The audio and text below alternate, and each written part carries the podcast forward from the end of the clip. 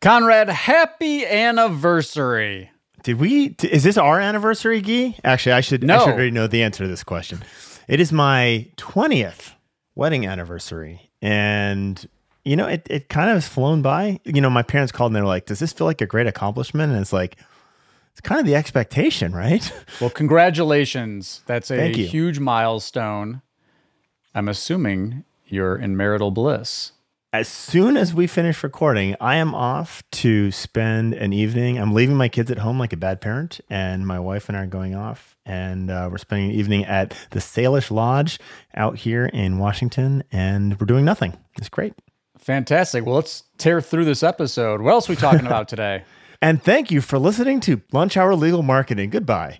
Um, no, we've got the news as usual, and we're going to do a whole session on targeting. This came up last session when we were talking about branding, and we're going to do a Lunch Hour Legal Marketing 101 on targeting, how to do it, what it means.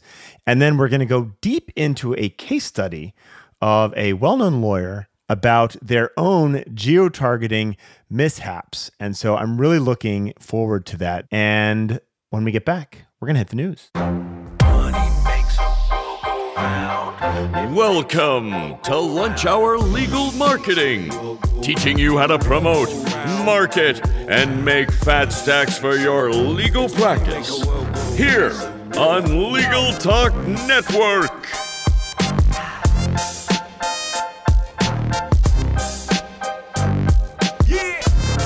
All right. Welcome, everyone, to Lunch Hour Legal Marketing. As usual, we're going to start off with the news, and it is dominated by stuff coming out of you from the good people in Mountain View.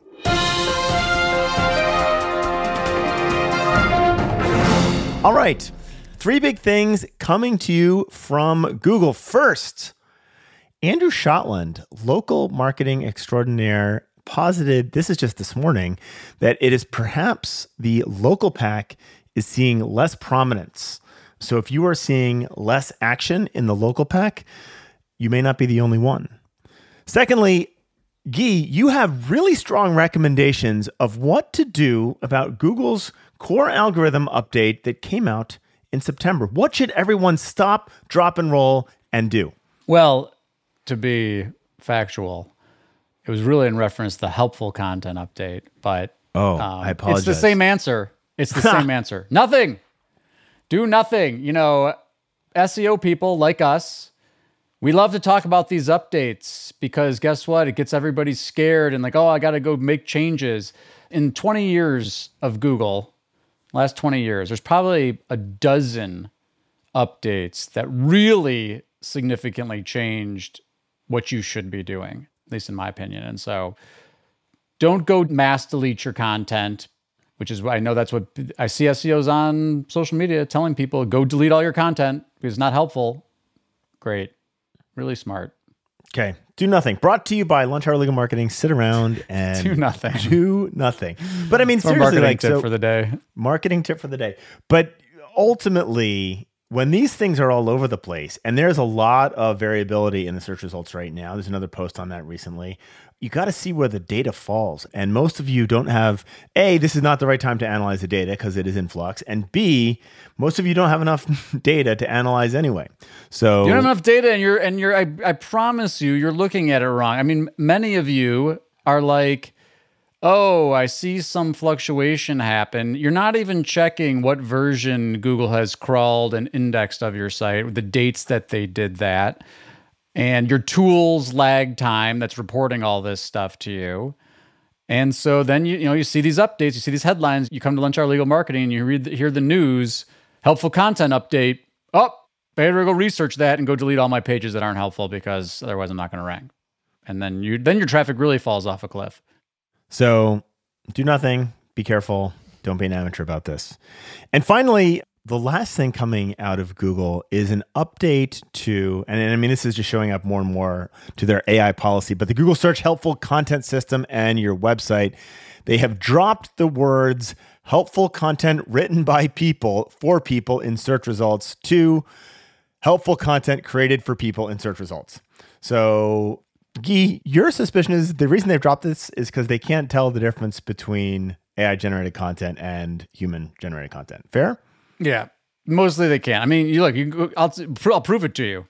Go to ChatGPT and ask it to give you, you know, five different greetings in English. And it's going to say something like hello and how are you and that kind of stuff. Well, guess what? Google can't tell if ChatGPT wrote that or a human being wrote it. And uh, they don't care. Also, is also important because for a variety of reasons. You know, and I saw this change too. And my interpretation is they dumped this language a while back. They had already said they don't care about whether a machine does it or not, as long as their tools and their machine deems it helpful. Now, how they do that, Yeah. All right. So don't worry about your AI generated content bringing you to the bottom of the search no, go search, go search for right now while you're sitting there, go search for Chat GPT for legal marketing. And I'm very confident on the first page you will see a post that was completely written by ChatGPT. And the reason I know this is because I published that post and it still ranks, even now. The beautiful irony. All right. And for those of you who will be at ClioCon, you can see both Gyi and myself. And Gyi, I think we have a bit of a giveaway. Can you talk about the LHLM swag available to you only in Nashville or Las Vegas? We got swag. We got, we're starting with trucker hats because trucker hats are amazing and they actually show up on video when we record you asking us a question. So flag down Conrad or I, ask a question. We'll give you a hat, we'll record you, and we'll talk about it and answer your question on the show. So uh, if you needed more swag in your life, Lunch Hour Legal Marketing is here to deliver. This is the first ever swag that we've developed for LHLM, I believe. So catch us both at Clio or find me at Masterworks Made Perfect later on that week, and we'll record questions and we'll answer them on the airwaves later on. All right. When we come back, we are going to give you guys, I think it's a primer in the US, it's a primer in English on targeting. And following that, we're going to go deep into a case study about geo-targeting. Learn by doing with Practicing Law Institute's award winning on demand interactive programs. Developed by experts in learning design, these immersive programs incorporate the latest in research based instructional design and technology, allowing you to try out concepts, challenge yourself, and grow your skills using real world scenarios. With programs focusing on professional development, client facing skills, and law practice management, you can earn CLE while you learn. Launch now at pli.edu slash interactive or download PLI's mobile app.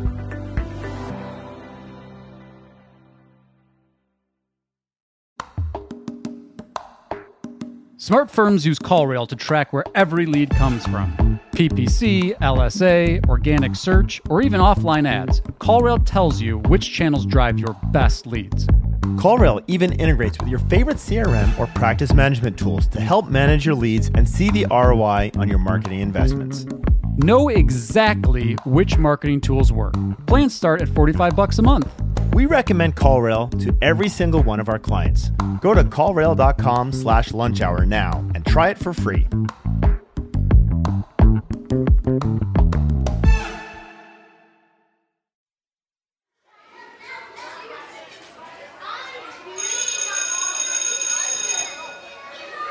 Welcome back, class. We are back in school at Lunch Hour Legal Marketing. Have a seat, and we've got some LHLM 101. And today's topic is an overview of targeting in marketing. Conrad, why don't you define what we mean by targeting?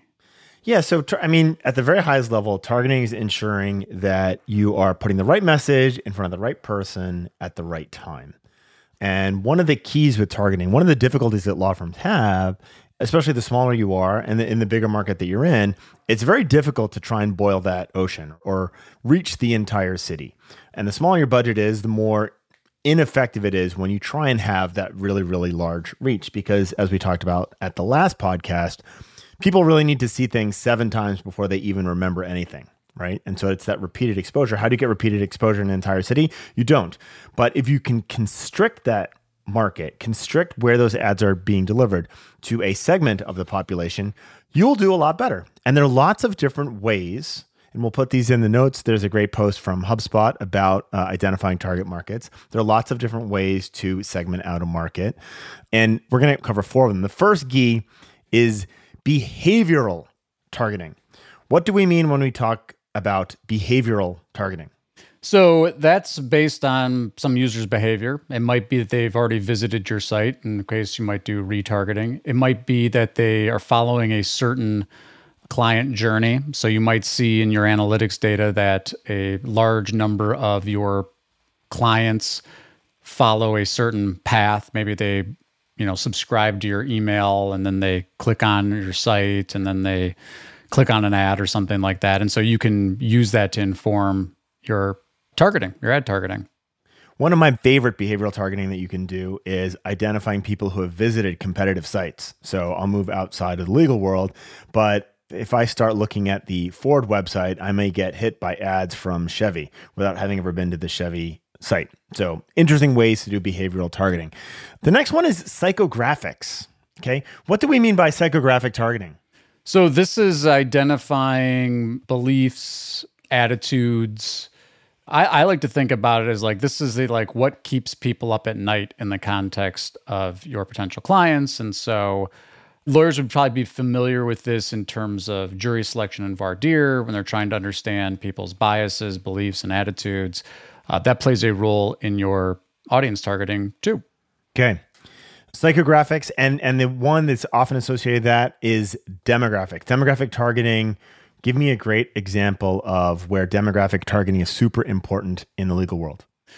Well, you know, in certain practice areas, lawyers want to focus on people who can afford their services. And so, you know, especially and they think about like family law and divorce. And, um, you know, a lot of lawyers are like, well, I want to do these high net worth divorces because there's more fee in it for me. But you know, there's all sorts of demographics that you might consider. Age is a demographic you know, technically location's a demographic. I know we're going to talk about that as a separate one, but um, right. yeah, it's a, it's the it's the data audience data that you can use to inform your campaigns. It's interesting with location and the, the geographic targeting. I mean, geographic basically means where you are. Geographic targeting can be really effective at hitting both demographic and psychographic targeting. So, th- this type of person lives in this neighborhood, but it really depends on the city, right? And it depends on your area. You may have a city that is, um, you know, segregated by affluent areas and non-affluent areas.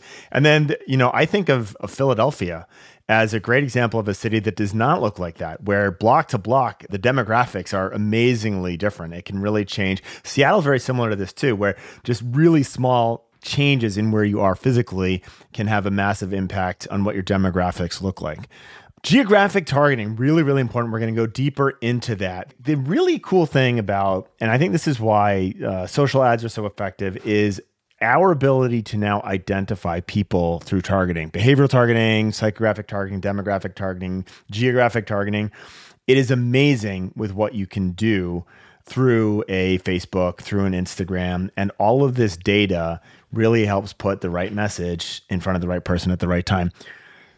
The other targeting that I really like to think about is your own CRM system, right? And yes. that so so can you talk to me a little bit more about how lawyers are using their own and, and I mean a CRM basically at the most basic level is a list, but how are we using lists and CRM systems to actually tactically target people?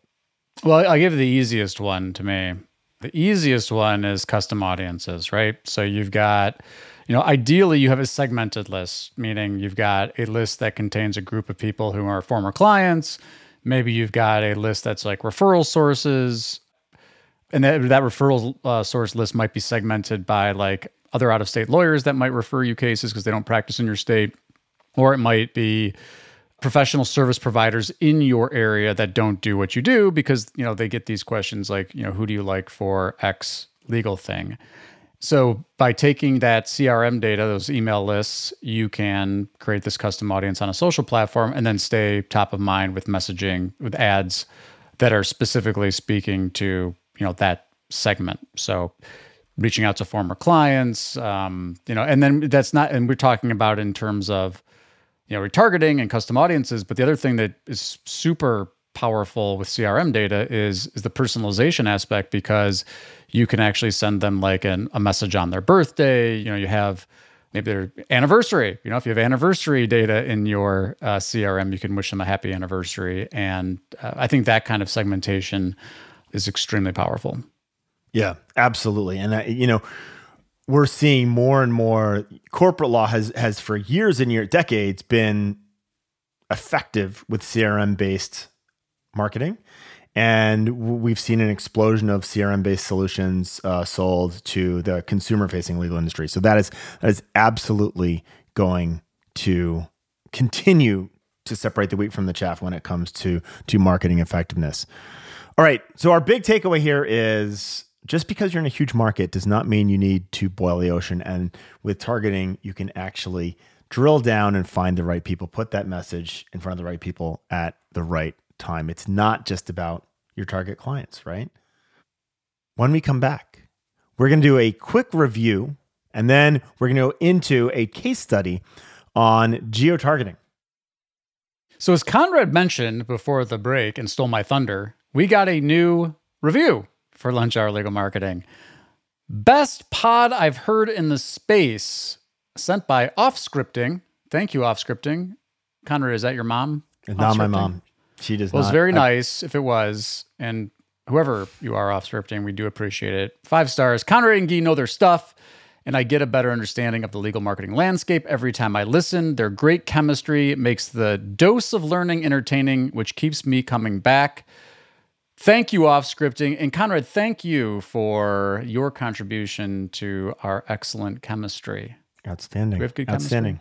I love it. We do have good chemistry. It's the pheromones. All right. Conrad, talk to us about this Facebook post that you found. Sure.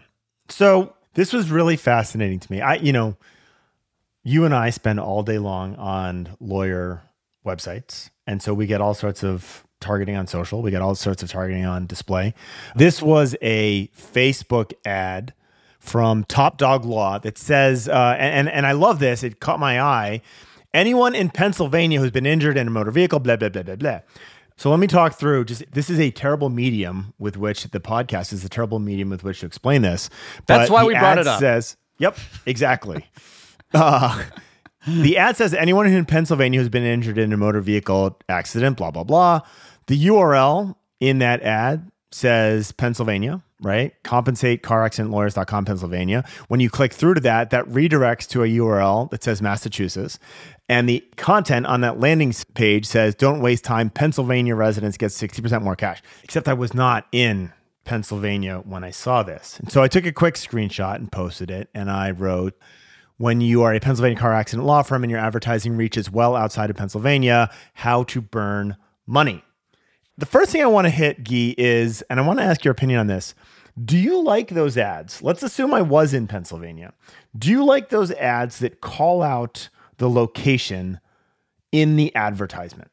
Well, as a general advert, you know, LHLM 101, the more tightly relevant that your ad creative is with your audience targeting, the better, right? So if yes. you're showing, so in in um, you know the basics are, if you're showing ads to people in Pennsylvania, then it makes sense to use Pennsylvania in your ad copy and in your landing pages and in your messaging.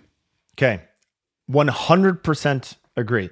And we've certainly seen this, like you can get more sophisticated in this. So we had a client for a while that did DUI work in Las Vegas, in, sorry, in Nevada, right? And so one of the really successful ads that we did was targeting people outside of Nevada who had gotten their DUI while they were being stupid in Las Vegas, right? And super, super effective. Uh, and you can have content that really speaks to that specific thing. Um, we've done it with immigration law for military people in Korea, right? There's a whole lot of stuff that you can do with this in order to make the targeting work. But the key here is I was not in Pennsylvania. So, why was I getting advertisements for Pennsylvania? And I want to dig into some of these comments. The first big picture comment on this was hey, you know what? Top Dog Law, they're huge and they're winning. right? So let me read a couple of these for you because I found it really, really fascinating. James is growing like crazy. His organic social strategy is really solid too. One of the few that get it. Top Dog Law is absolutely killing it. Great dude as well. And so this might not be wasted. I think he's referring in other sites. I don't think he's burning money. James appears to be growing. So, Gyi, do you think that because you are growing, you are not burning money? Well, look, um, you think you're doing it all right because you're winning. Right. And also, you don't believe everything that's written on the internet. But look, I, I have no reason to believe top dogs come up in other conversations. I have no sure. reason to doubt that he's doing awesome. I've visited his site. He's got, I think he does a fantastic job telling his story, his social media. The, as mentioned, the organic social media strategy, I think, is extremely compelling. And obviously, the proof's in the pudding. You can go and we'll put links into the social media profiles and go check out what he's doing. Tremendous following, reach, visibility, all that kind of stuff. My, but I think that for me, the two big things are one is is that as you're alluding to, he can be doing all those things right and having a ton of success, and still some of this stuff gets tricky. And so maybe maybe it was a targeting issue you know, maybe he wants to advertise nationally for Pennsylvania. I don't know. I don't. That to me does seem like there could be implemented a little better. But I, you know, to me the other thing that this brings up, and I'm in a bunch of these groups, and you know, we know a lot of the people that commented on this particular post, and you see that. And if you're if you're not in the know, you read some of this stuff. I think this came up when we talked with Paul Faust too, but there's some nuance in there, right? Like some of those right. folks might be you know, they might have an interest. They might have skin in the game. Maybe they're a referral partner with Top Dog. Maybe they're trying to win Top Dog's marketing business by um, maybe they run Top Dog's targeting. maybe they work at Top Dog. I don't know. Um, so I would be careful with that. But constructively, because again, this isn't a knock on Top Dog. Top yeah, Dog's yeah. doing great. This is about constructively. What would you do differently? In terms of targeting. And and uh, the other thing that that we can share is you know in our prep for having this discussion, uh, I think it's important for people to kind of know some of the nuance here. Is you can you know if you're not familiar with the Meta ads library, you can go to the Meta ads library and type in an advertiser, type in a domain, and see the ads that they're running with the landing pages. And so one of the takeaways here is, is that this stuff can get pretty complicated, right? Yeah. Uh, in fact, the URL that was, at least the URL that we saw in the Facebook post, um, is probably not an active URL anymore. And so it got 302'd. And so when you click on, you know, when I typed in that URL today, it redirected to a Massachusetts page. Now, again, if they're not running ads on it, you know, maybe not a problem. But if someone, you know, bookmarked that, that's why you got to be careful about thinking about how you use landing pages and how your redirects work. Uh, and certainly from a messaging standpoint, you can have a national campaign. Nothing wrong with having a national campaign. But, you know, think about how does Pennsylvania resonate when you're doing a national campaign? You know, so anyway, the, the devil's in the details of the implementation. The other critique, constructive critique that I would have, uh, maybe not necessarily, maybe it's not even directed at this particular ad, but in terms of the geo targeting, I've found that the localized, the more local, so in the same like LHLM 101, Agreed. if is relevant, you know, it's even more relevant, your local city. Right? right. And again, we've seen this and we've talked about this in the past with Google. Google's got data on this too proximity matters a lot more to legal services consumers than lawyers want to give it credit for. And so, therefore, you want to be talking about how, you know, I serve your specific city. That's more compelling than, you know, Pennsylvania or I'm a personal injury lawyer. And so it goes kind of back to your point about the boiling the ocean too. Love that point. If you can actually target where people right. are, which you actually can, you can drill down a lot tighter than Pennsylvania, right? Yeah, and and and, and remember ad targeting. You know, when you think about search, there's two ways to think about geo ad targeting. There's where the machine thinks you are, and right. there's the the keyword intent, what you're actually looking for. And so, you know, and again, this is kind of Google Ads 101, but you know, if you're someone that's searching for, you know, a suburb of Philly, if that local modifier is in their search query, then you know you want your ad copy and your landing page to speak to that specific city, and that that's why Google does dynamic ad generation based on the query because they know it works. And I think what happens is when you have all of that dynamic content being generated, if that is not run extremely well, you can end up with things like an advertisement to me suggesting that I'm in Pennsylvania right? And that's where it can go wrong. It's easy for this stuff. The more complex, this is just the way systems work. The more complex the system gets, the more effective it can be if it's working, and the more likely it is to completely blow up. So let me let me ask another thing. Let me put it differently. Can you think of any? No, this is just such a strawman argument. Can you think of any good reason to be advertising Pennsylvania to someone who's not actually in Pennsylvania. And with the, with the exception of I got hit in Pennsylvania and now I'm sitting in Washington State, I can't come up with any other good reason for that. Um, gosh, you know, and I know this is not the case because I my uh, understanding from reviewing the site is, is that he services. Uh, I think he's. I think he has a um, relationships with our lawyers that he refers to, which which is also an interesting thing because and again, I'm not trying to cast any specific aspersions here, but you know, there's legal advertising ethical rules. And so depending on how you construct this program and what your disclaimers are and what your messaging is, you got to think about like, you know, are you licensed in all 50 states?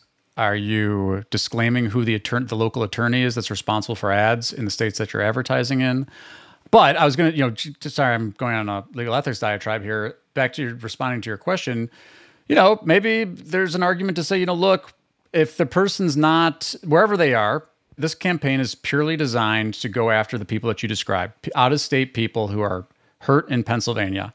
Now, I will say this though, in clicking through the landing page, the messaging in this particular case was residents of Pennsylvania. Right. And so again, even if you give the benefit of the doubt that it was an ad targeting people that might have been hurt in Pennsylvania but are out of state, that the messaging doesn't match. And so again, like the point here again is not to just beat up on this particular campaign. It's just you got to really think about the nuance through the whole journey, and um, that's why it's so important that like you see from ad group through creative, through landing page, through follow up email messaging as you said, the more complicated this gets, it's really easy to cross an automation or cross a, a, the wrong message or you know use a, a merge field that populates the wrong information. And then it's like well now you spent money saying hey this ad that you're seeing in seattle even if you did get hurt in pennsylvania it's speaking to residents of pennsylvania so you're like wait a minute i'm not a resident of pennsylvania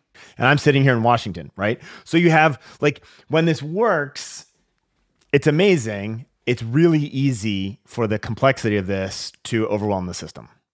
Yeah, exactly. And and that and and you know, the more dynamic, the more complexity, the more challenges. And you know, again, I we see this. In fact, one of our what we do, and we're shopping around and looking at competitors, is look at the UTM parameters and the query strings in the landing pages for some of these ads, and you can really get a sense of the sophistication level of what the advertiser is doing. And it's a, you know, it's just it's something that if you're if you're running your own ads, obviously this should be resonating with you. It's like you got to make sure you're paying attention to this kind of stuff. But this is one of those things like to talk to your marketing director and your marketing agencies about is like, hey what's your process for making sure we've got targeting lockstep? And and that you should really be reviewing to make sure that it's like I got ad creative, landing page, URL, like somebody's got to own that and be accountable for it and managing it. Because even even really smart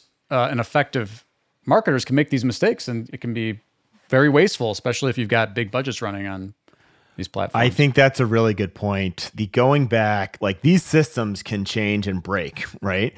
Going back and checking your work on the regular, I think is a really good good point, especially if you're spending a lot of money. I think it's really important to make sure that what you think is being done and is, is what is actually being done. With that, now that we have made unfriends with people in the state of Pennsylvania, Gyi, I am leaving to go spend some time with my spouse. I will see you in two weeks. Actually, I'll see you in Nashville, man. Yes, can't wait to see you. Have a wonderful anniversary. Dear listeners, thank you so much for dropping by. If this is brand new to you, then please do consider subscribing.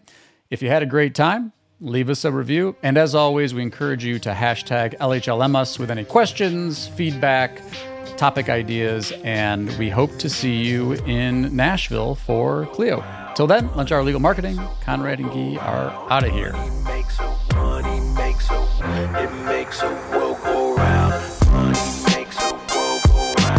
Thank you for listening to Lunch Hour Legal Marketing. If you'd like more information about what you heard today, please visit LegalTalkNetwork.com. Subscribe via Apple Podcasts and RSS. Follow Legal Talk Network on Twitter, Facebook, LinkedIn, and Instagram. You definitely are thinking about your anniversary. Ah. If you're a lawyer running a solo or small firm and you're looking for other lawyers to talk through issues you're currently facing in your practice, join the Unbillable Hours Community Roundtable, a free virtual event on the third Thursday of every month. Lawyers from all over the country come together and meet with me, lawyer and law firm management consultant Christopher T. Anderson, to discuss best practices on topics such as marketing, client acquisition, hiring and firing, and time management. The conversation is free to join, but requires a simple reservation. The link to RSVP can be found on the Unbillable Hour page at LegalTalkNetwork.com. We'll see you there.